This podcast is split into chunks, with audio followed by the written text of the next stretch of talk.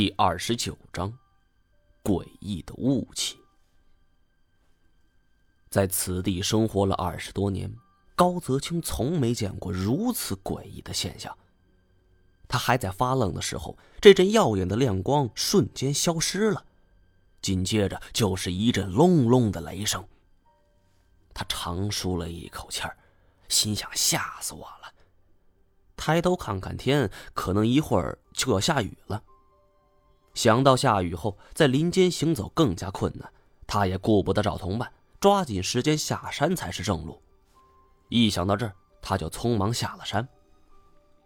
但是很快，他又遭遇了别的麻烦，因为无声无息中，四周的景象突然模糊了。五分钟不到，这山上竟然起了一团雾气。高泽清看的是丈二和尚摸不着头脑。这种景象他从没遇到过。闪电打雷后没有下雨，反而起了雾，这是怎么回事？他来不及细想，仍是加快了脚下步伐。而就在此时，他已经走到半山腰的时候，身后却传来了磕哧的声音，听上去就像是一棵树倒下后砸倒了另一棵树。这些树木就像多米诺骨牌一样，接连不断的倒了下去。听得这些声音，距离自己已经是越来越近。高泽清还愣在原地，准备看清楚，但是仅仅一分钟，距离他不到十米的位置，参天大树轰然倒塌，并且朝着他就砸了下来。高泽清吓得是汗毛直竖，掉头就跑。但是四周大雾弥漫，他不便道路，而且这树木倒下的速度非常快。他刚跑出不到五米，四周的树已经倒了下去。高泽清忙中出错，被一块石头绊倒在地，爬起来已经是来不及了。他只好趴倒在地，横抱住脑袋。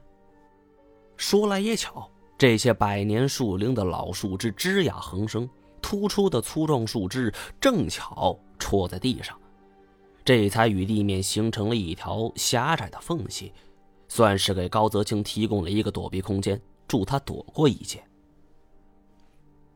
高泽清这时候以为是山体那边出现了滑坡，山石从山顶滚落，压倒树木，这也能解释他同伴为什么没有回来。高泽清翻起身来，拨开了繁茂的枝叶。第一件事就是查看胸前的相机。那个年代，这种设备已经是非常珍贵了。可偏巧不巧，这时候一道闪电袭来，周围的景象再次清晰的呈现在眼前。这些端着的树木像是经历了一场浩劫，全都朝着高泽清的方向齐刷刷的倒了下去。就像是被人用了一个巨大的手掌给压垮了。高泽清正在正立的时候，突然自己被一道巨大的身影所笼罩，黑影悬在头顶，缓缓的掠过，无声无息。高泽清惊得出了一身的白毛汗，咬紧牙关，抬头一看，他张大了嘴巴，一点声音也发不出来。一屁股坐倒在地，那些坚硬的树枝硌得他生疼，但他浑然不觉，因为他所见到的是普通人十辈子都看不见的奇异景象。半空之中，是一条舞动的龙。没错，那就是一条龙，矫揉磅礴，从另一边的高空游来，朝着高泽清的背后游去。此时，高泽清手里正握着相机，几乎是出于本能按下了快门。他现在在做什么，他自己也不清楚，一切都像是机器人一般。过了大约两三分钟，刺眼的亮光消失，这条龙也随之不见了。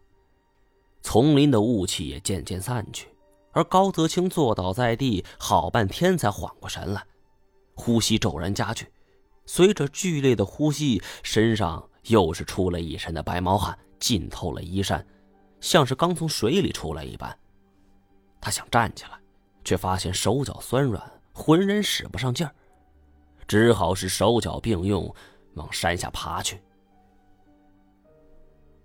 走到半路的时候，看到了点点的荧光，这才知道刚才动静着实太大。附近村民们都已经陆续登山，想看看到底发生了什么。高泽清被人救下，人们纷纷询问他遭遇了什么，有没有看见什么东西。他不敢说，就连林业局和公安部门的人找上来，他也只是说知道这么回事。这并非是他守口如瓶，而是这种事说出去，又有谁会信呢？本集播讲完毕。